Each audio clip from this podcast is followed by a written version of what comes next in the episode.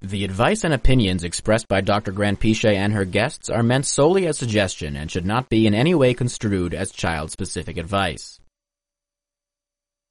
Dr. Doreen Granpeesheh is the Dr. Doreen is an expert in autism. Doreen Granpeesheh. Dr. Granpeesheh. Dr. Doreen Granpeesheh. Dr. Doreen Granpeesheh is a visionary in the field of autism. Now you can ask her questions on Ask Dr. Doreen. Good morning and welcome to Ask Dr. Doreen. I'm Shannon Penrod. I am sitting right here, right now with the fabulous, the wonderful Dr. Doreen Granpeesheh. Good morning. Good morning, Shannon. Good morning, everyone. Lovely Thrilled- to be here. Thrilled to be here with you for those of you who are joining us for the first time because for the first time, I think, we are streaming live on Instagram, on Wow. your, on your Instagram. Okay, I did not know that. So That's I didn't know that until two seconds ago either. But so if it is your first time being here, we have all kinds of interesting noises in the studio today. My stomach is making noises and we have alien noises. We have all kinds of things happening. So it's just an interesting new day. But thrilled that you guys are here with us. If you don't know Dr. Granpeesheh, she's a true expert in the field of autism. She's been working in this field for more than 45 years. Yes, I know. Uh, it, it means you were eight apparently when you started, and even that seems far fetched.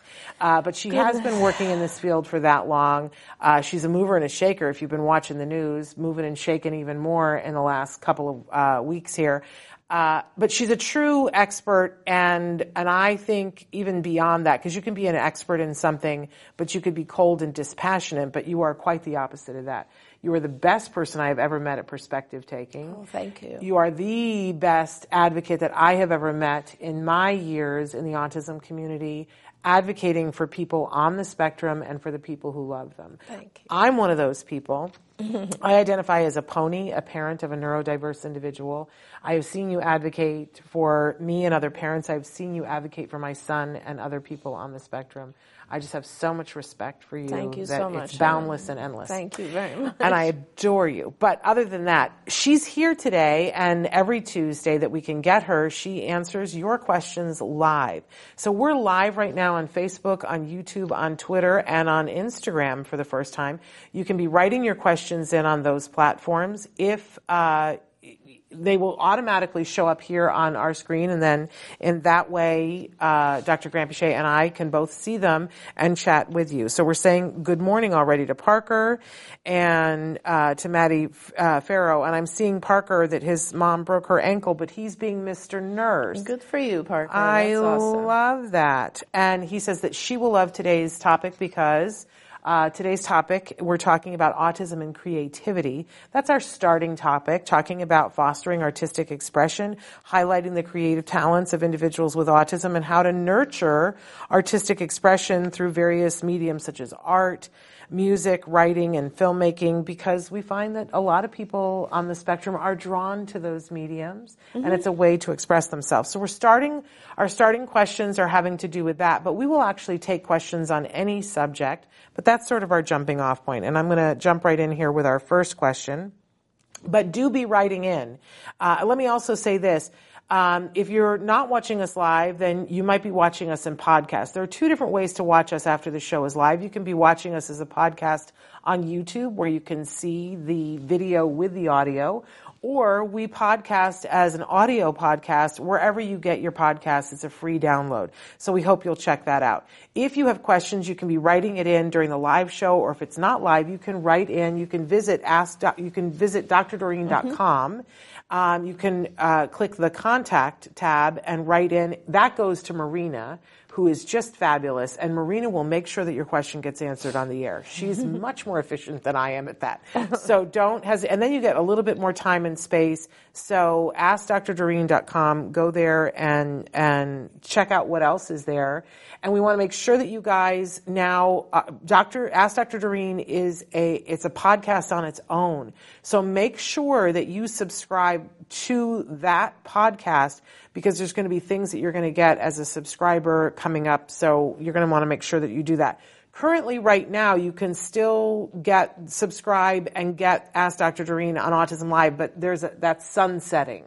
Right. Eventually, it will Right. just be on for Ask Dr. Doreen. So make sure that you subscribe while you can, and there will be some fun things that you will get in your inbox because of that. Now let's launch into the first question. My 10 year old is nonverbal. He loves to paint and wants to do it all the time. I feel like we should just let him paint. My husband, uh, and she says, uh, maybe this is the whole purpose in life. My husband doesn't agree. He wants our son to spend his days in therapy and classrooms learning how to communicate on an iPad and tie his shoes and do math. I love that those are the examples that yeah, she gives. yeah. Uh, she says, all that does is frustrate our son. Not agreeing is affecting our marriage. Right. I told my husband I would be willing to hear what your expert opinion is. so there we go. That's great. Uh, yeah, and I can't think of anybody better to answer this question. Well, first of all, thank you for including us in the debate because this is it's meaningful for us. I am I, I hate to say it, but I think there's got to be a balance. And with everything else in life, there's got to be a balance. And with your, you know, if your son uh, was allowed to paint all day and did not learn things as basic as, let's say, tying his shoes, um, he would always be dependent on others. And I think that it becomes really important, especially when our kids are younger, that we look at their future and we start looking into kind of what are the things I need my child to know so that they have as much of an independent future as possible. It's all about that, right? Independence and thriving. And so, while I'm not sure, depending on on you know your your son's strengths and weaknesses, I don't know if math is going to be something that's useful to him in the future. It very well could be, um, but tying his shoes most probably is. Um, daily living stuff is probably going to be very important for him. Uh, taking care of his own needs, adaptive skills, uh, things that will help him survive are going to be important, especially communication.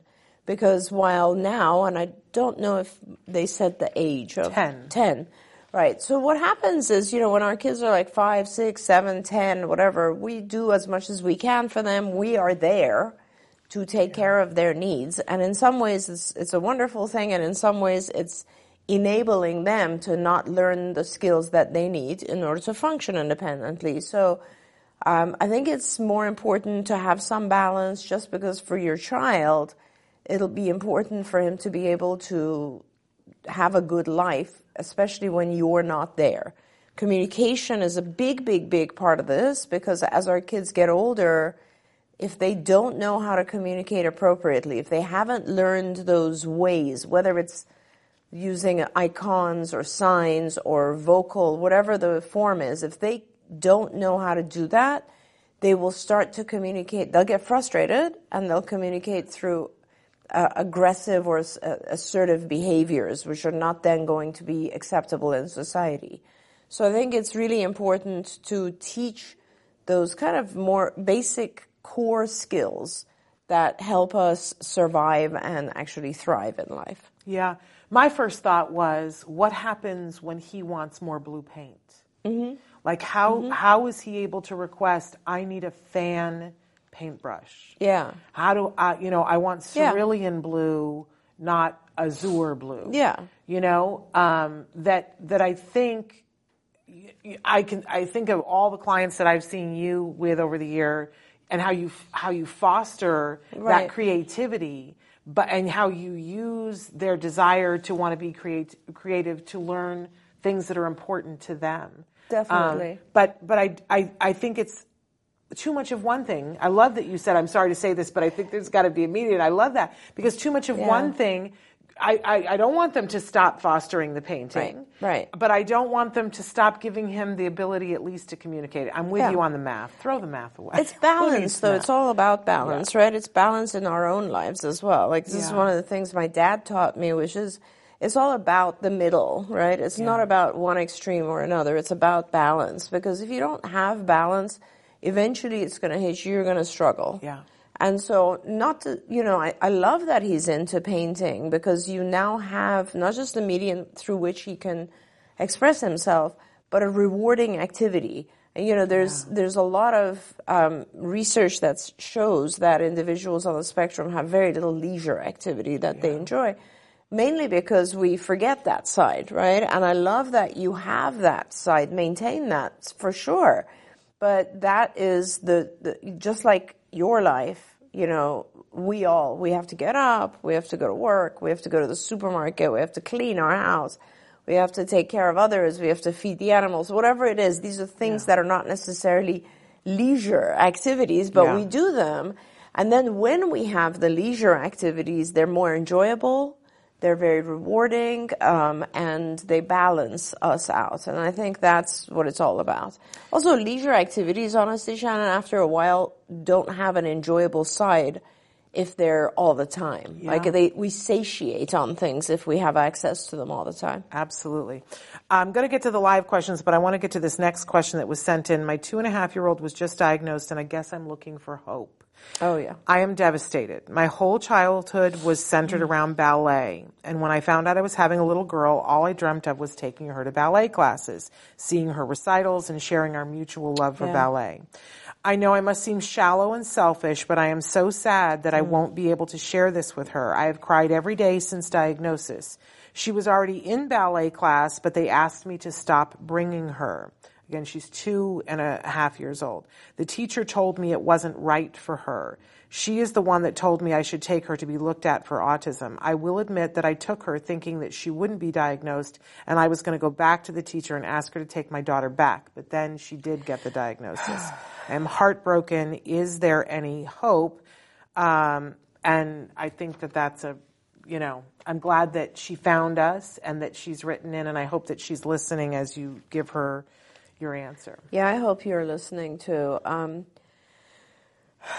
you are going through the most profoundly difficult period, I think, right now, and it is, it is the, I think, in my life and career, the reason that I stayed in this field was because of parents going through that exact period of time.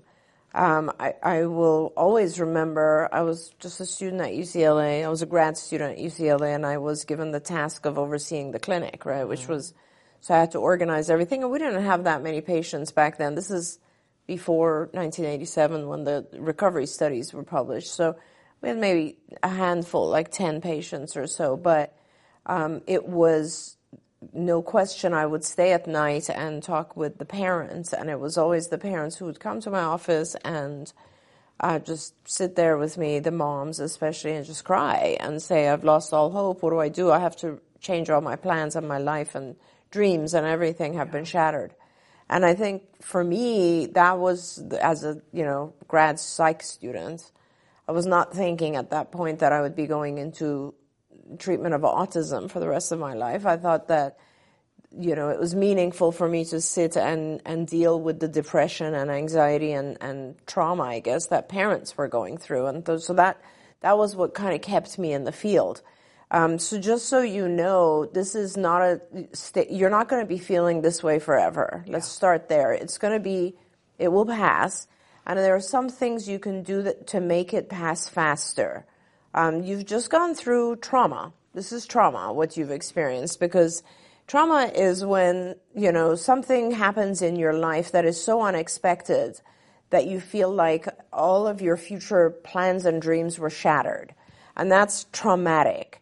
And so the, the fastest way to um, get around that or overcome that is to understand that there are that it's not a permanent change and that it very well could be just a deviation which is meant for you. It's something that was it's your path needs can't go straight. It has to go this way first. And just being okay with that without fear. Because fear the fear that we experience i think is all about oh my God, what now? Like all the things, right? I mean, and you know much better. It's like, how, how will he be? How will she grow up? What will her life be like? What will happen? Plus all of our own stuff, which is like, now I can't do this and it's not that and all this. That's why I love that, that, um, poem, I guess, that someone wrote, which is Welcome to Holland. Welcome to Holland, yeah. You, you know, saying that we thought we were going to be in Italy, but now we're in Holland. And and with your little girl, um, I think what you need to do is refocus. Just think about the next couple of years and refocus on what she needs now. And there is no reason that in a couple of years you won't be able to go back to doing some of the things that you want to do with her. But right now she needs something else. And what she needs now is um, to learn the rules of life through a very specific te- technique called ABA, right? So it's not like it's going to be forever, but right now I'm guessing that the reason the teacher said this is not for her in ballet class was because maybe she wasn't following instructions, maybe she was um, running off, not paying attention, tantruming, maybe, I don't know, like what was going on in the class. But all of those kind of behaviors that the teacher felt were maybe disruptive to the class can come under control if someone who is good at ABA works with her and teaches her uh, that some behaviors are good, some behaviors are not acceptable, and so if you can, you know, stay calm, pay attention, listen to the teacher, follow instructions, look at the other kids and do what they're doing. If all of those th- things are taught to her, then there's no reason for her not to be able to go back into the class. But, you know, sometimes we have to take that journey that takes us sideways and learn those things and, and the best way to learn those things, the fastest way to learn those things is ABA. And for you as a parent, getting there, the sooner you refocus your energy, like all the love and energy that you had around, I want to do ballet with my daughter, try to refocus that to, I want to do ABA and speech and whatever else she might need right now. This is my path. This is my journey for the next year. And I'm going to really focus on giving her all those things. And as soon as you put your mind into it, it you'll feel better too. Yeah. I feel like so many parents, as soon as they start doing, yes, which comes after the fear, because yeah. the fear paralyzes us, right? And we're like, I don't even want to be here. And then once you get past that and you start doing, then things get better. Absolutely. And the one thing that I would add, um, we had a gentleman on the show a long time ago. His name was Dancing Dan, and he was making a documentary about um, ballet and dance with people who have other diagnoses, including autism, Down syndrome, and other things. His film is done, and we've been talking about having having him be on the show. Nice. But it's available if you Google Dancing Dan, and I can't remember what the name of the film is. But I do want to tell you that um, you know he found all these dance teachers and all yeah. these wonderful ballerinas, both male and female, that were on the spectrum and had other differences, were yeah. other neurodivergent yep. uh, things that are dancers and love ballet. And, and I'm sure now the next time you go to the ballet, you're going to notice that everyone there isn't neurotypical. Yeah. Um, so uh, there's no reason not to hope. Yeah. Uh, sky's the limit. Who knows? Like we don't know look, you could have had a child who d- was neurotypical and didn't like ballet. Mm, yeah. That's a reality. Like, we all have to deal with that, that our children come sure. out and we have these plans that we want to do things sure. with them and they have different interests. But I don't want you to think that it's off the table. Yeah. This yeah. diagnosis doesn't mean that it's off the table. I hope that you will take everything yeah. that Dr. Granpeesheh said and that you will go and run and do that Yes. And very quickly you will find yourself being, you know, I worried about this same thing that there were things, and my husband worried about this. I remember when, when it really hit my husband that, you know, and it was probably a year and a half after it hit me that our child was on the spectrum, and he had this moment and he kind of fell apart and we were in a place where it was not conducive yeah. to falling apart and i said what is happening he said i just realized i don't know if he's ever going to know what it's like to be in a play oh my gosh and he just was sobbing and he said i just I, I, yeah. I hope that he can yeah. appreciate what it's like to be a part of a group that's putting on a play and, and I just realized maybe that'll never be for him. My son's been many plays. Yeah. He's a theater minor at, in college you can get there. Yeah. Um, but there's yeah. a whole lot of other things you got to do first so that they can appreciate what it is you're trying to share with them. Yeah. So and I want to actually like take a moment, yeah, at, uh, because this question is so important. Yes. For so many different reasons. You know, as we know right now, there's this whole thing going on against ABA where people are mm. saying ABA is too difficult or is too yeah. harsh, too tough. Um, and there's a whole area coming out uh, in ABA called compassionate care, compassionate ABA, and compassionate care. And of course, all care, all treatment needs to be as compassionate as possible. That's a given. But what I want to talk about is, is this exact scenario that you're experiencing and a lot of other people experience is you know, we want to be as compassionate as possible to our kids. And the first two questions of today are, are great because the first one is saying, can I just let my child paint forever? Yeah. And the second one is saying, I want my child in ballet, but he can't, she can't, the teacher doesn't want her in the classroom. Yeah. And you notice that what happens if we don't have some rules, if we don't have some teaching around social behavior is that our kids get excluded from life, right? Like your child being excluded from this classroom is easily fixable if you teach her some of the, the skills that she needs in order to be able to join and remain a part of the environment in the ballet class, which has its own rules, right? And life is like that, right? Every social situation, every classroom, every, just think about like if you're in, in a restaurant, if you're bank, getting on a bank, or if Yeah. you're getting on a bus, or if you're, every one of those has a set of social rules that we all have to adhere to. Nobody wants to stand in line for something at the airport, but you do.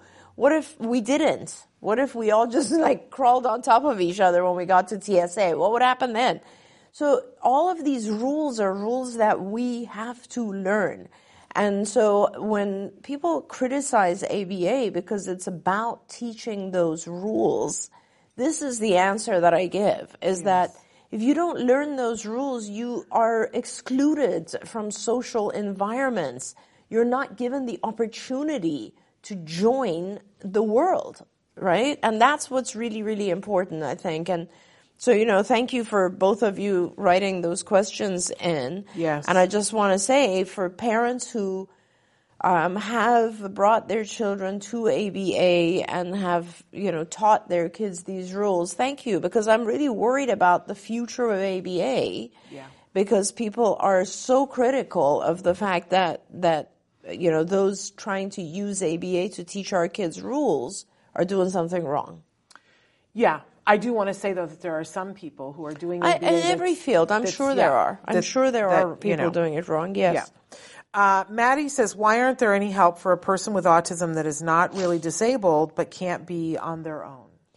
I think, Maddie, if you don't mind, explain to us a little bit more when you say can't be on their own. Is it just because they're afraid?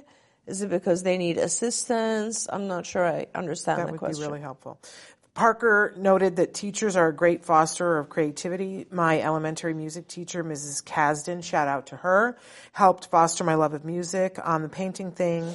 Uh, and, and he says Nancy would be a great answer for this question. And, and it's funny, I was thinking about Wyatt because Wyatt is a brilliant painter. Mm-hmm. Yeah. Um, and, Yep. you know, but Wyatt asks for paint. And Wyatt, you know, one of the conversations mm-hmm. that he has, he likes to name the colors. He does color studies before he paints anything. Mm-hmm. And and there used to be times that I would be on the phone with Nancy at night and Wyatt would be in the background and he'd go, Mom, what color is this? And she'd say, Well, that's more of a cornflower blue. That's why I was saying maybe he needs an azure blue or whatever. And and they would have discussions about the color that was deeply pleasurable for him. Nice. So nice. you don't want to leave that. out. Um, okay. Uh, my son, who is five years old, was enrolled in ABA during summer to improve his peer inter- interaction skills, but he doesn't like ABA. He Hmm. became very aggressive after he joined ABA, pinching and scratching. And I know that they said I more. stopped. I stopped the therapy after six weeks. My son basically is very rigid and makes his own decisions with clothes, food, or play. I'm confused whether I should continue the therapy after school in the fall. And I think that's all they've written so far. Yeah, and that's a great, great question. I'm glad you did ask that question because I think it's again goes back to balance. So you need to first of all make sure that the people that are providing the therapy, as Shannon said, there are people doing good ABA and people doing not so good ABA. And the not so good ABA can be in two forms. One is that it can be too strict and not rewarding enough and not fair to the child. It can also be not so good if it's just play. Let's let's be honest. ABA is a teaching technique. So the the whole concept of ABA is that I want to teach you a series of things, but I'm going to make them into small chunks and I'm going to reward you a lot so that you enjoy the journey to some extent.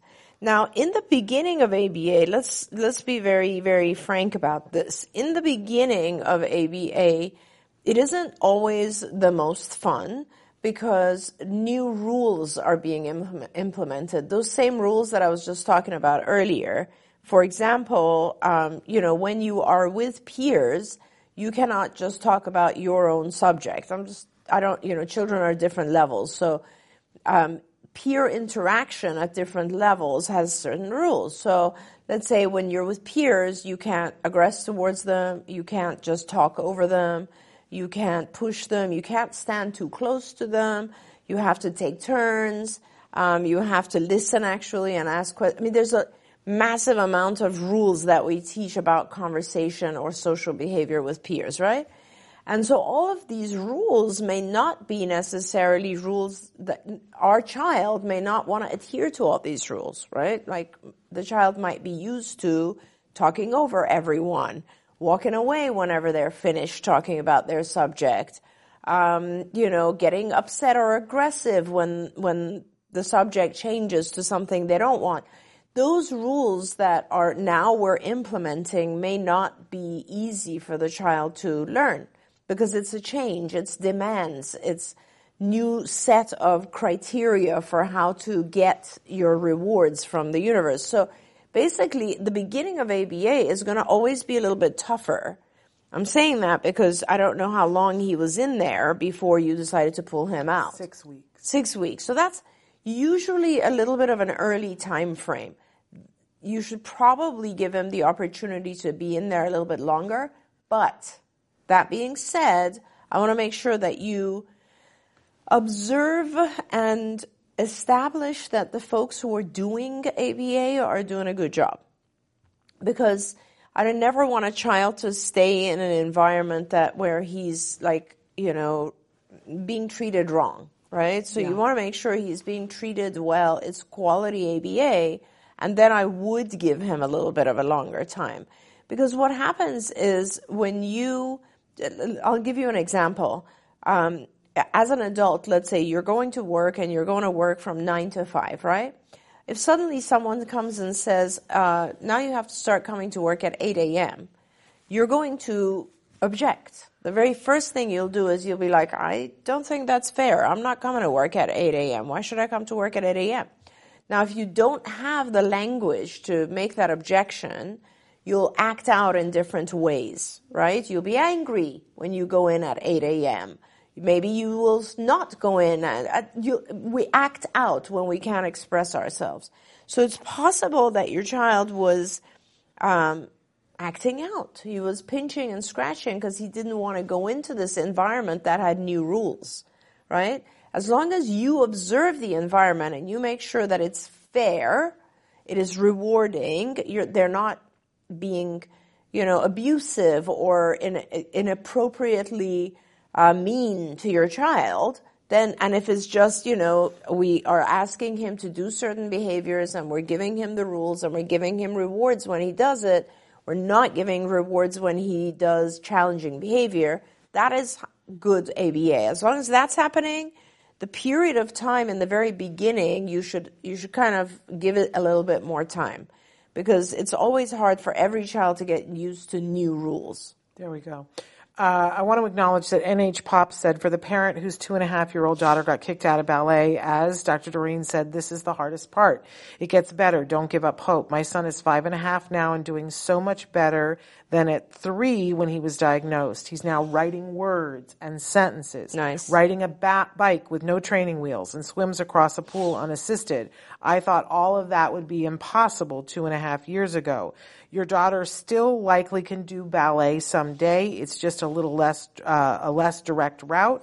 It's even possible if she likes ballet, it could ultimately help her to excel at it. Just as my son's love of sea animals, water, and swimming has helped him to learn swimming very quickly. And There I loved, go. I loved that. And Maddie had written back in, she had written about the person who needs assistance but can't uh, be alone. Uh, they said, uh, she said they can't work, needs redirection and everything. There aren't any programs for them. Tried to work but can't follow three step directions. Okay. So those are the things that need to be taught. And that's, it's not about the label. It's not about being, you know, having a disability or being disabled. We're not, I don't care about any of those labels. It's about teaching the individual the skills they need in order to be able to succeed. So you just now picked out a very important skill, which is three-step directions. And so what you need is someone to work with your son and teach them three-step directions, very basic ones initially, and then more advanced ones that are, that involve different locations, longer periods of time, etc. And there's going to be other skills, by the way. There are, I mean, one of the things I really want to do, and hopefully I'll, I'll find the right people and, and be able to fund it properly to develop some adult centers because I mm-hmm. think it's really important for folks to learn uh, to to there just like we teach kids. There's got to be places where we can teach adults skills, and that just never really existed, and still to this day is very very minimal. And I think There are some, but there they're, are some few and far between. Yes. And it is very possible, Maddie, to teach those types of things. And this won't be the only thing, by the way. Like Yeah. specific skills that are for vocational uh, skills and reasons would have to be taught. And all of those things, you know, sometimes we think like we could just teach our children long, eh, very difficult tasks. That's not how it works. They need things to be retaught in smaller steps and practiced and he will be able to do it. it. He's just really not had the opportunity to be taught. And uh, depending on where you are, Maddie, he's 18. I don't know where you are. I know that the SARRC group in Arizona, they have a very good adult program from what I've heard and you might want to get in touch with them and find out if they know of other resources um, all over the country for adults. Yeah, VJ's World wrote in and said, "What can caregivers of nonverbal ad- autistic adults that are unable to live on their own do to help them become more independent?" Which goes along with this.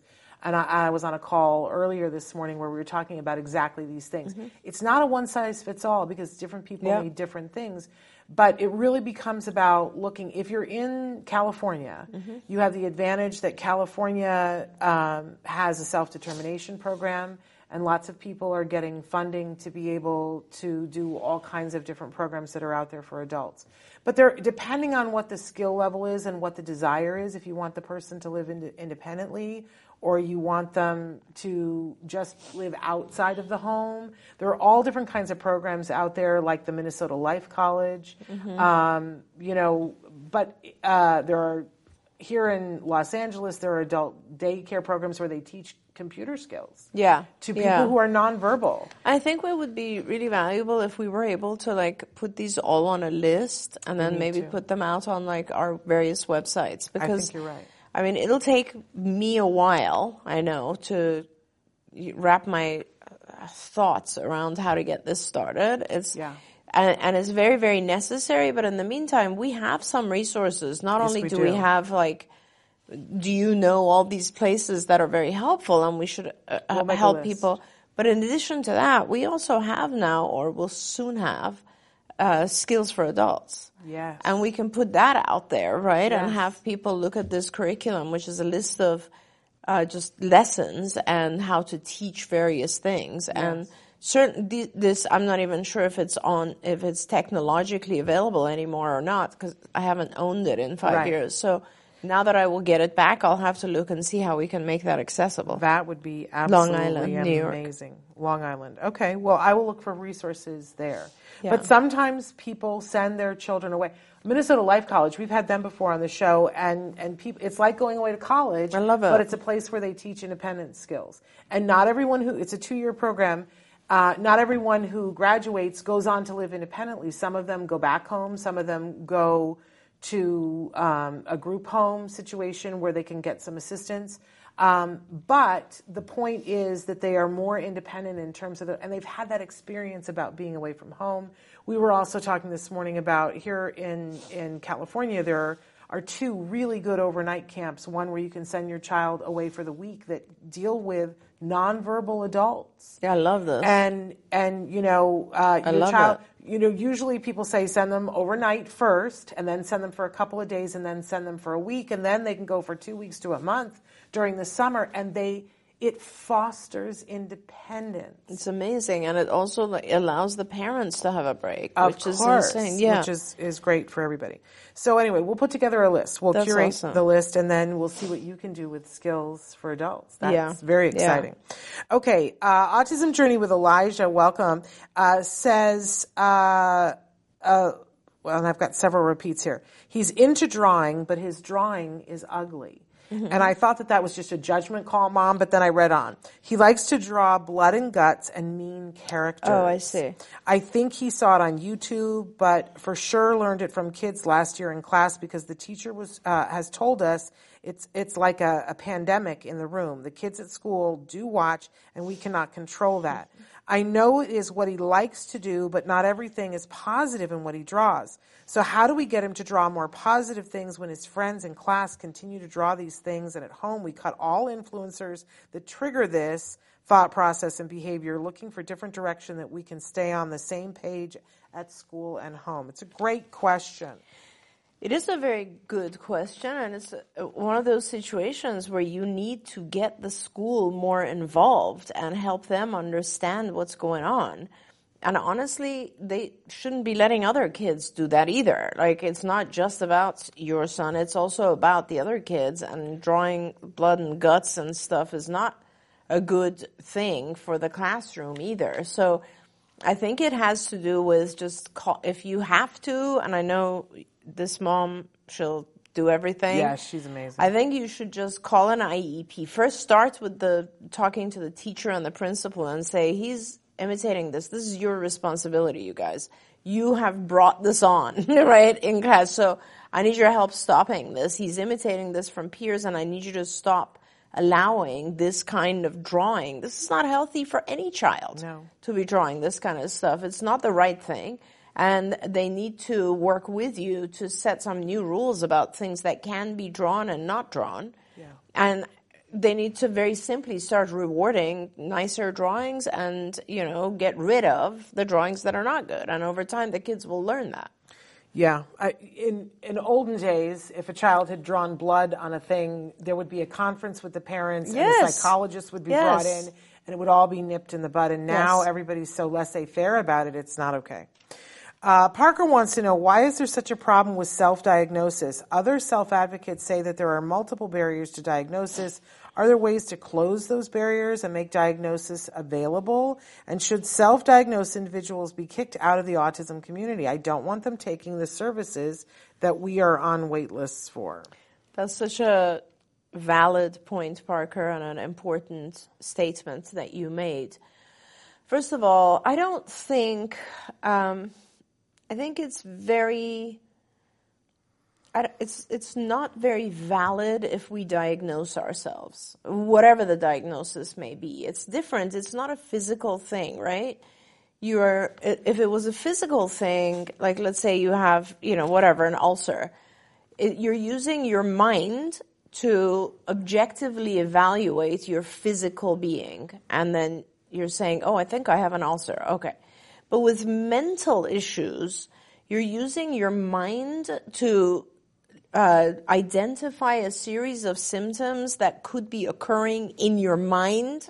Yeah. And so it's very, very tricky to say I have, I self-diagnose myself because our mind plays tricks on us. It's just that simple. And you're, you are going to be subjective. There's no way that your mind can be objective about itself. And so I think it's very important for someone else to identify those behaviors, symptoms, etc., that go into a, a diagnosis. Um, I guess too often I've had individuals who have difficulty in one area um, hope to find their tribe and therefore self-diagnose themselves as being on the spectrum. I've even met individuals who just wanted work accommodation and were kind of not being very truthful and exaggerating their own symptoms in order to get a work accommodation for a diagnosis of autism. So I share your frustration, Parker, in the sense that um, people start to not take it seriously when, you know, everyone says, hey, I have some aspect of autism too. And it's just not taken seriously, and individuals who really do need the services, um, you know, there's less to go around then. I agree with all of that. In general, I think that everyone should get a formal diagnosis before going around and saying, I have one thing or another, especially when it has to do with mental. Yeah, absolutely. I agree with that. I, in fact, I probably lost a friend over that. Um, that somebody had reached out to me and said that they have self-diagnosed themselves, and that they wanted me to mentor them in terms of starting their own show and and things of that nature. And I said, if you are going to step into the public light and say you're going to identify this way, my advice to you is that you go and get a formal diagnosis. And that was not the answer that they wanted to hear. Oh, Um, And uh, you know, I was like, well, Yeah. I guess that didn't work out. Then, Yeah. I'm not the right mentor for you because I just don't think Yeah. that the space can handle it. No, it's not right either. Yeah. So, anyway, Stephen has written in a great question. How, oh, Stephen, I struggled with this. I still struggle with this. How do you know when to accommodate your autistic child and when to push them?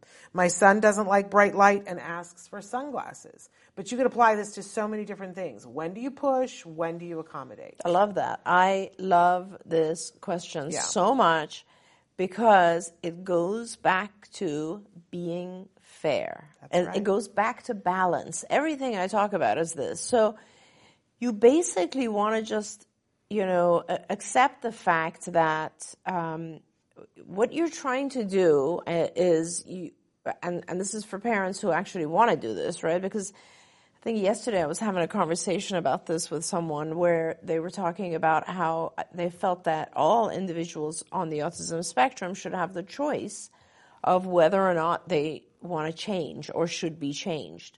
And I said, yeah, I kind of, I agree with that to some extent, but I also feel that we all live in one society and we all don't have every choice. For instance, in the morning, you know, maybe I get up and I just feel like going out in my nightgown. But that's not a choice I have. I can't do that. I can't come to work that way. Why? Because society will judge me. I won't get opportunities, et cetera, et cetera. And it's just kind of ridiculous, right?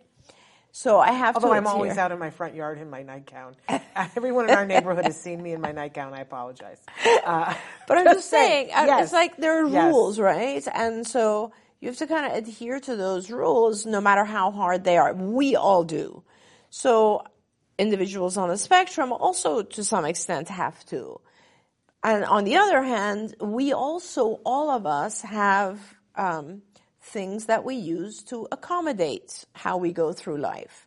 For example, like my husband hates flying. He just hates it. He does not like getting on a plane. He's always hated it. He will Oh, always dear. hate it. There's nothing I can do about it. How is he still with you? Yeah, exactly. So when I'm there, he's fine because Okay. I'm there and he's so busy taking care of me and my stuff Okay.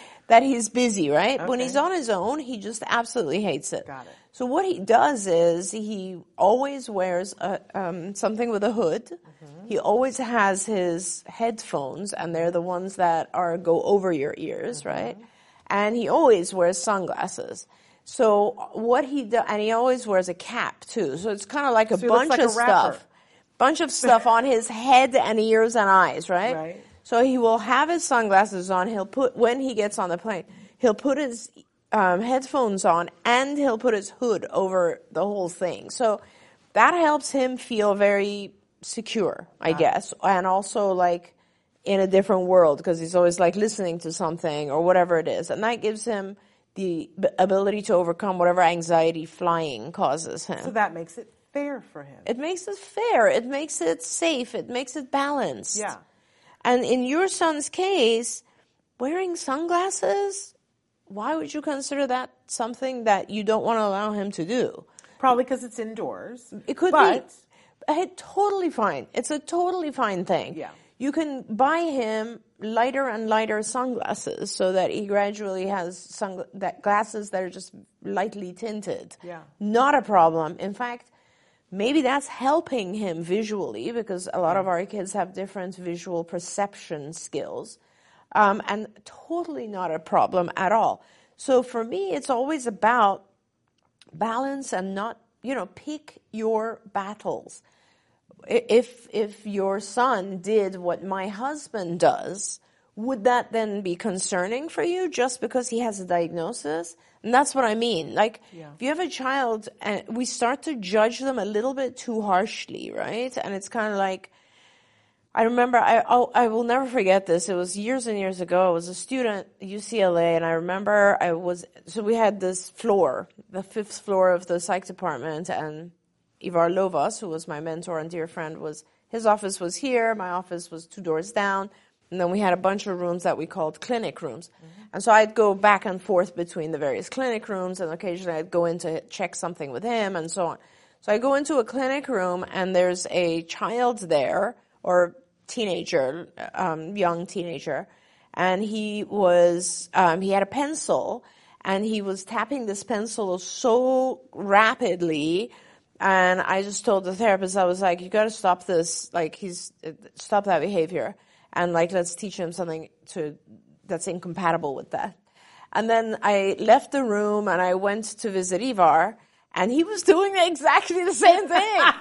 and I remember thinking, wow, I just made a judgment because that individual has a diagnosis. Right. Otherwise, tapping a pencil is pretty acceptable. Yeah. And so I went back and I was like, it's actually okay. Unless it interferes with his, uh, with what else he's trying to do, leave him alone. Yeah. And so it's important to look at things that way. Yeah. If he didn't have the diagnosis, would it be acceptable?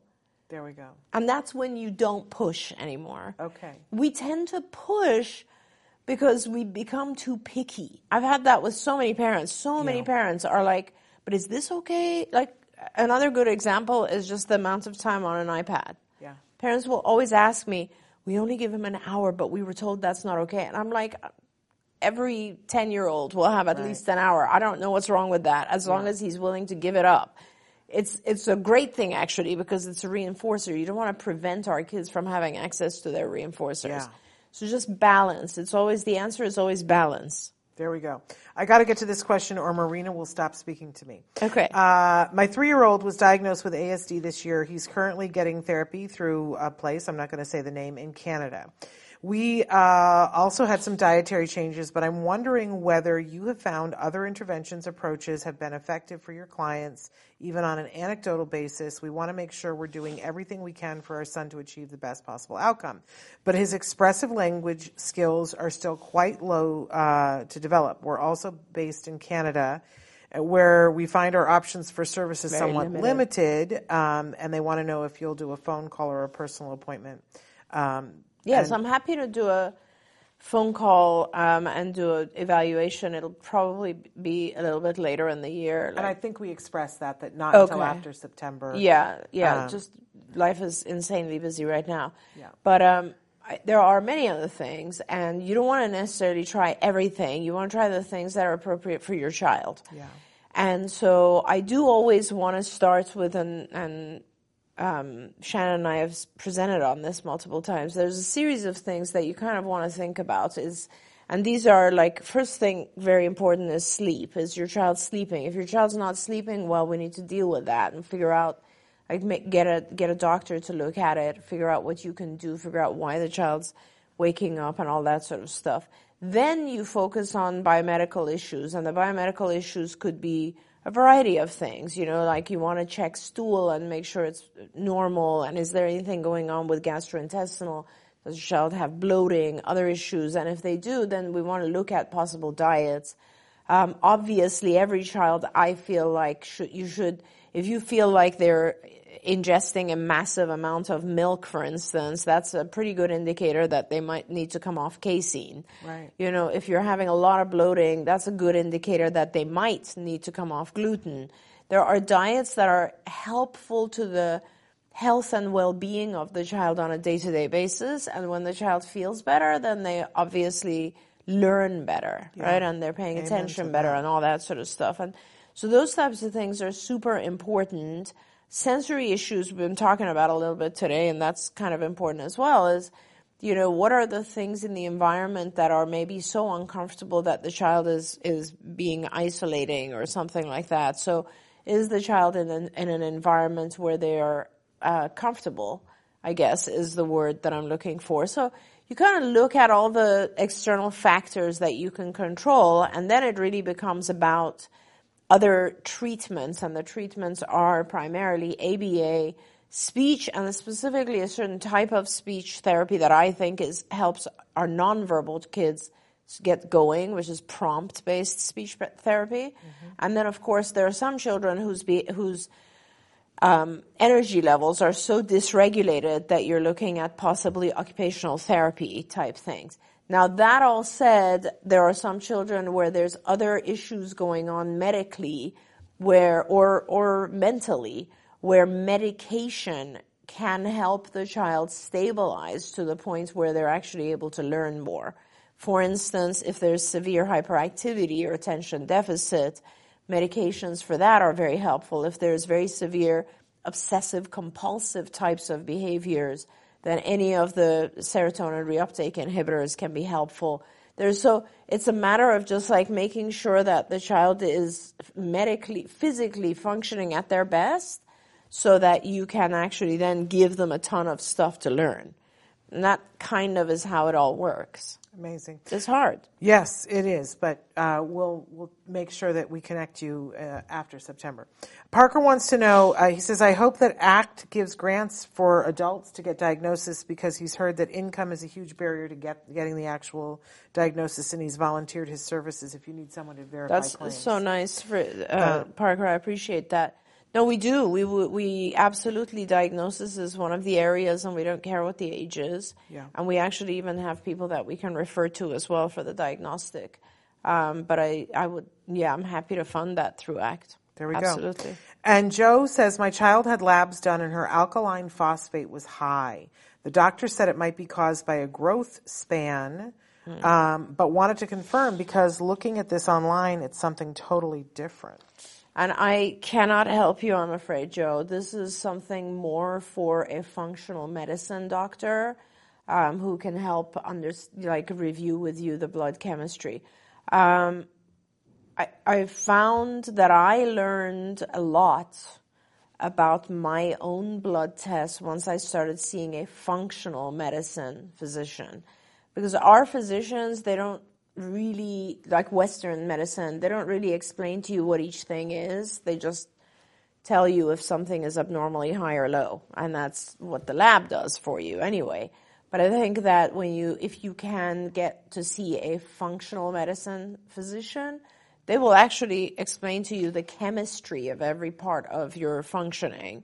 And I think that's probably what you're looking for at this point. Which would be amazing. And also, I think you can also, uh, because it's your child, and you might want to look at MedMaps.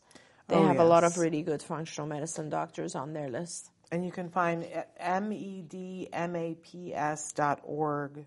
Um, and there, then there are lots of information, but there is a list, and you can go and see who is closest. You always want to look at that list, and um, it's a very diverse list. Yes. like there's people on that list that are pediatricians. There's people that are uh, Nutritionists and and psychologists, and what's a DO? Uh, a doctor of osteopathy. Yeah, those are, but those are like similar to medical doctors. They're just Yeah.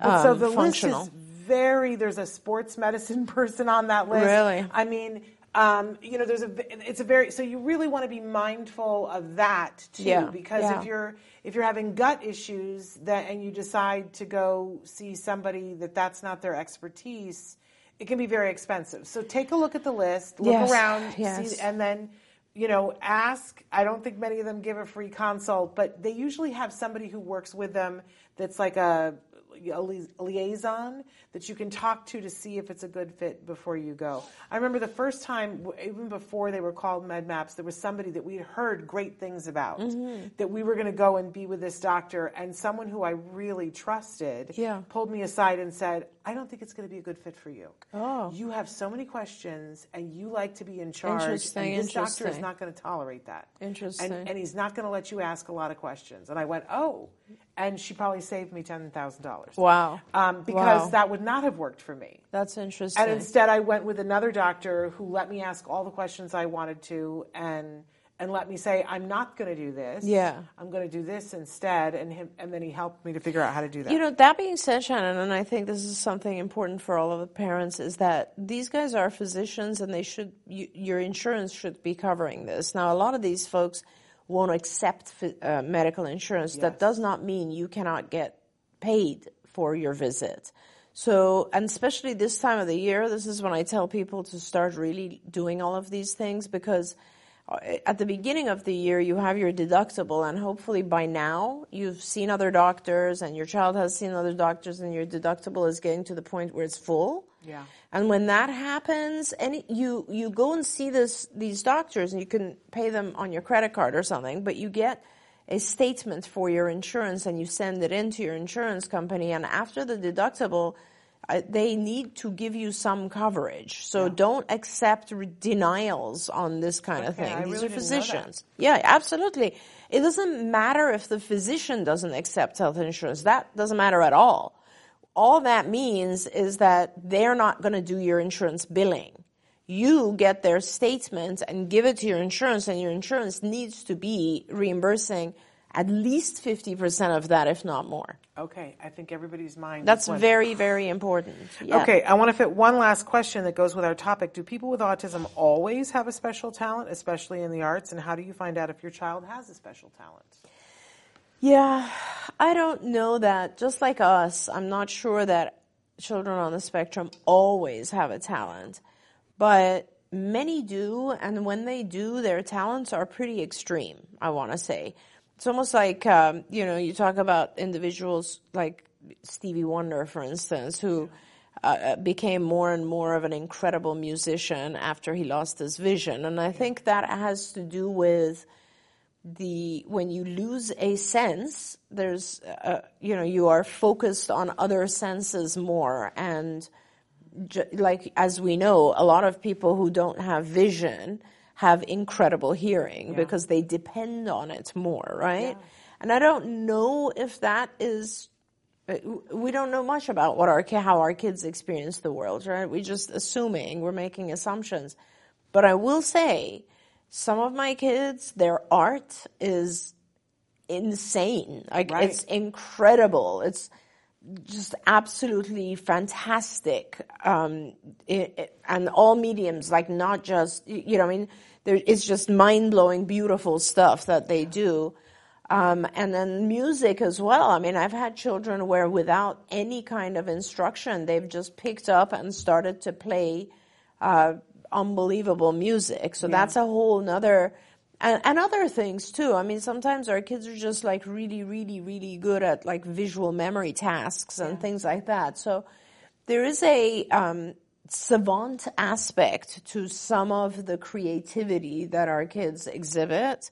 Not always the case, but um, even if that's not the case, let's not forget that these creative activities are, are f- function as reward and function as a really good way to uh, spend your leisure time, and so they're healthy across the board. Yeah, and I think exposure. You know, everybody right. I know that has a kiddo, I, I think of Spencer Hart, who is a beautiful opera singer. Yes. This this young woman sings, and it's like everybody goes, "Oh my goodness, an Yeah. angel." Um, but it was because her mom was playing the Phantom of the Opera on television and left the room for a second and heard Yeah. this other voice, and she was like, "What am I hearing?" And it was her largely at the time nonverbal daughter singing opera as if she'd had lessons. You got to expose them to things. Yes. And it means throwing a lot of spaghetti at the wall. You go to all kinds of cultural things. And encourage anything them that's and hands on those. Yeah. to let them try. You know, they offer those free art lessons and you take them and maybe they go, it's not right for them, but you, you, you know, they got the free art lesson. Yeah. You know, take them to everything. Take them to the symphony. We need to have our kids out in the world and hearing things and seeing Right. things. The rest of the world may not respond well, and people may give you a hard time and tell you that your child Right. should not be there, and you got to get a thick skin about that. But take them out into the world, and they Yeah. they you'll see what they're drawn towards.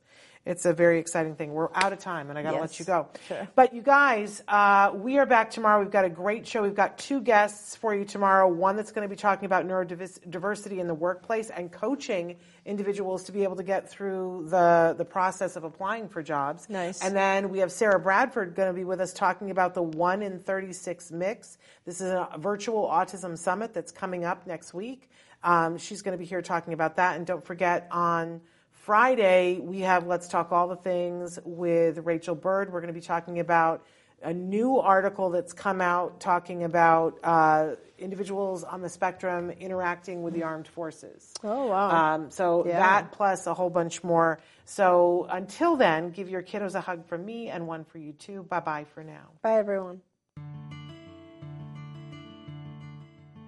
Don't forget, you can watch Ask Dr. Doreen live every Tuesday morning at 10 a.m. Pacific time. We hope to see you there.